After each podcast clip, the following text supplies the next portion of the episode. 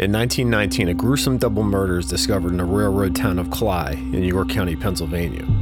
The resulting investigation will lead to a manhunt through Pennsylvania, Ohio, Kentucky, a suicide by a postal clerk, and the death of a Pennsylvania state trooper. One state police investigator would find himself under attack by backcountry Kentucky wildmen. Cly, Pennsylvania started out as a stagecoach hub on the York and Harrisburg stagecoach line.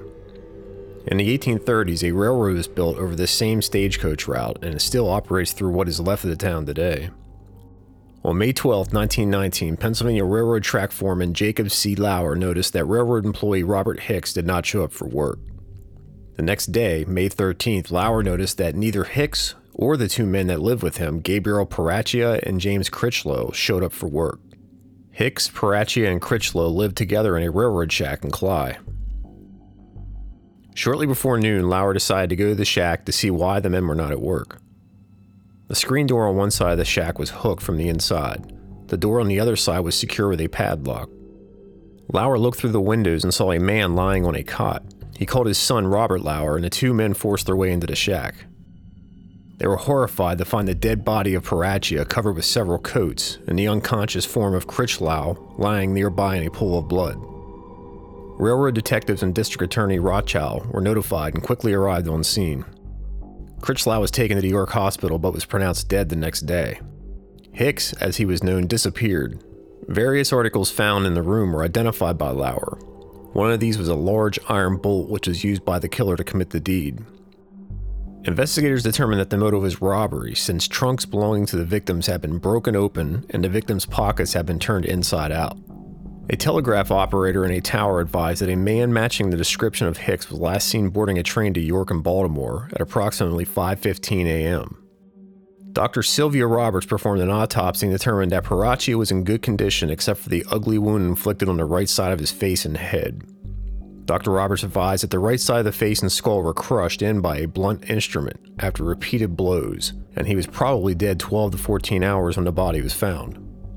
According to newspapers at the time, within three days of the discovery of the bodies, authorities became aware that Robert Hicks' real name was actually Curtis S. Seiple.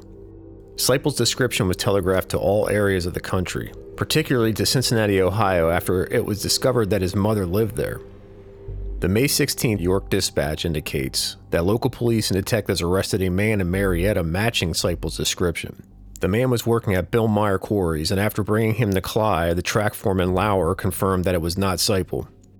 The May 20th, 1919 Harrisburg Evening News indicates that Parachia was buried in the Mount Calvary Cemetery. On August 20th, 1919, an arrest warrant was issued for Curtis Seiple, but they had to find him.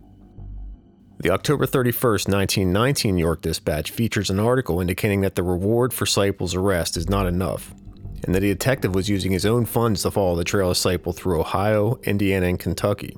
The article indicates that the detective only stays on the trail because he considers it his duty. Detectives would then travel to Cincinnati, Ohio, where they advised Seiple's mother that he was wanted for the theft of some Liberty bonds. They learned that Seiple was at the house briefly to collect a change of clothes and other items.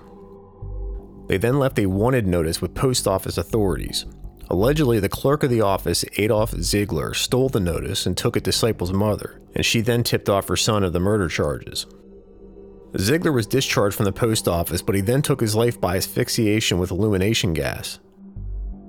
While in Ohio, detectives learned that Seiple might be headed to a sparsely settled section of Kentucky. They then traveled to Kentucky several times but were unable to locate him. After some time, it appeared that Seiple would not be brought to justice for these murders, District Attorney Rothschild contacted Major Lynn G. Adams of the Pennsylvania State Police and explained the case to him. Adams agreed to assist, but York County would have to cover the costs beyond the salaries. The county commissioner and controller agreed that the murderer should be hunted to the end.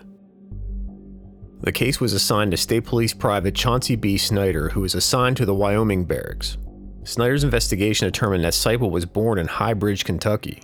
Snyder then went to Burgin, Kentucky, but found it difficult to get information from the mountain men there. He eventually discovered where Seiple's father lived, and that Seiple was using the name John Lucas. Snyder then entered an old tobacco shed in a field about 300 feet from the father's house, where he discovered that Seiple would stay when he visited his father. Inside the shed, Snyder found an old brown bloody suitcase that had been taken from the shack in Cly.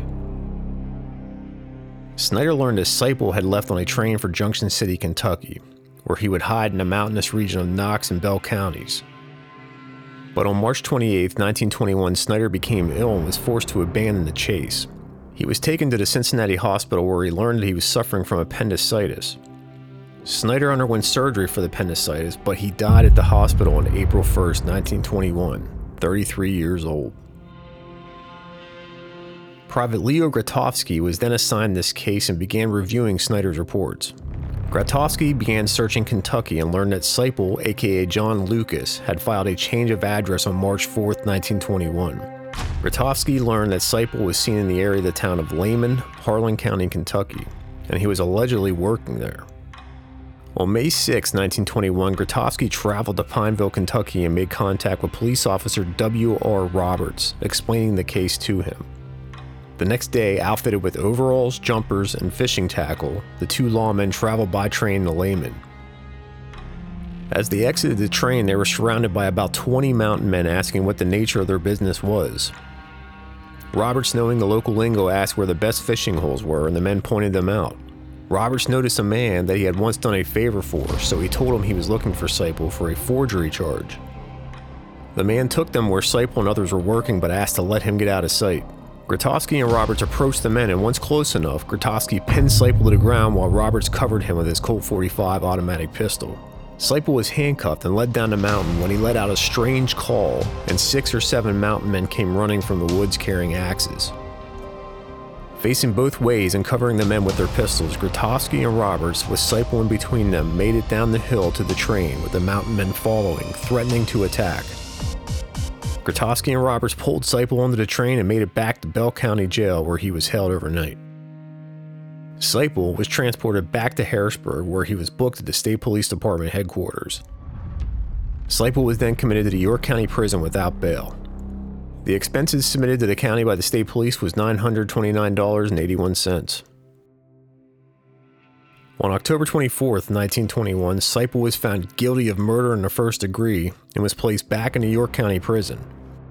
He then began making plans to escape. Two females named Mabel Kraus and Margaret Dietz were serving sentences in the jail after Seiple was found guilty. Dietz began communicating verbally and with written messages through an air shaft between their cells. After Dietz was released from prison, Seiple began communicating with Kraus through the same air shaft. Kraus would then lower the messages on a string through her windows down to Dietz outside. After a few of these letters were passed, Kraus became alarmed and informed the sheriff of the content of the messages. The sheriff and district attorney then had Kraus continue to pass the messages as detectives hid in a freight car observing Dietz receive her letters. In one of Seiple's letters, he asked Dietz to get him a cap and a number of hacksaws. In a letter he asked Dietz to mail to his mother, he requested $100. This letter was sent to his mother, but the return letter only contained $1. Dietz only returned one more time and apparently lost interest in Seiple's escape. Seiple remained in the York County Prison until October 28, 1922, when he was transferred to Rockview Penitentiary in Bellefonte, Pennsylvania. But just prior to being transferred to Rockview, Seiple made a confession, stating that around the time of the murders, he was not feeling well and he didn't go to work for two days. He stated that he walked around the country in the area of Cly instead. On the first day he was off, something prompted him or told him to kill the two men, get their money, and leave. He was homesick. He dismissed the thought from his mind on that day. On the following day, the same prompting or the same something came to him again and told him to kill the men, get their money, and leave. He fought the thing off, but after supper, the same prompting came again. He stated that he then had the thought, I am going to bed now, and if the devil wakes me up before 12 o'clock, I am going to do the job. When he woke up as near as he can tell, it was about 15 minutes of 12. He procured the iron bar which had been used in the shack to prop up a window. He took this bar and hit Critchlow first, and then hit the other man. In a letter dated October 23, 1922, Seiple's father wrote, Dear boy, I received your letter of the 19th and was glad to hear from you, but awfully sorry to hear such sorrowful news. I can hardly think of it, it hurts me so bad. I wish I could say something that would help you in your hour of trouble, but words seem so empty and futile.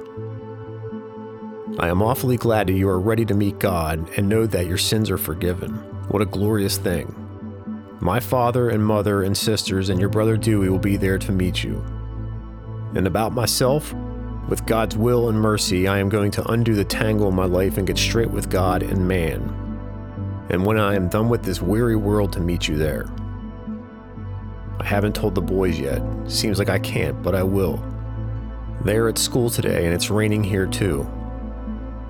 Dad to Curtis. Bye bye. On October 30th, 1922, at 7:17 a.m., Seiple was electrocuted at the Rockview State Penitentiary. Eight minutes later, he was pronounced dead. Thanks for tuning in. If you want to see video versions of this podcast, check out my YouTube channel, Running Into History, and stay tuned for more stories of our forgotten past.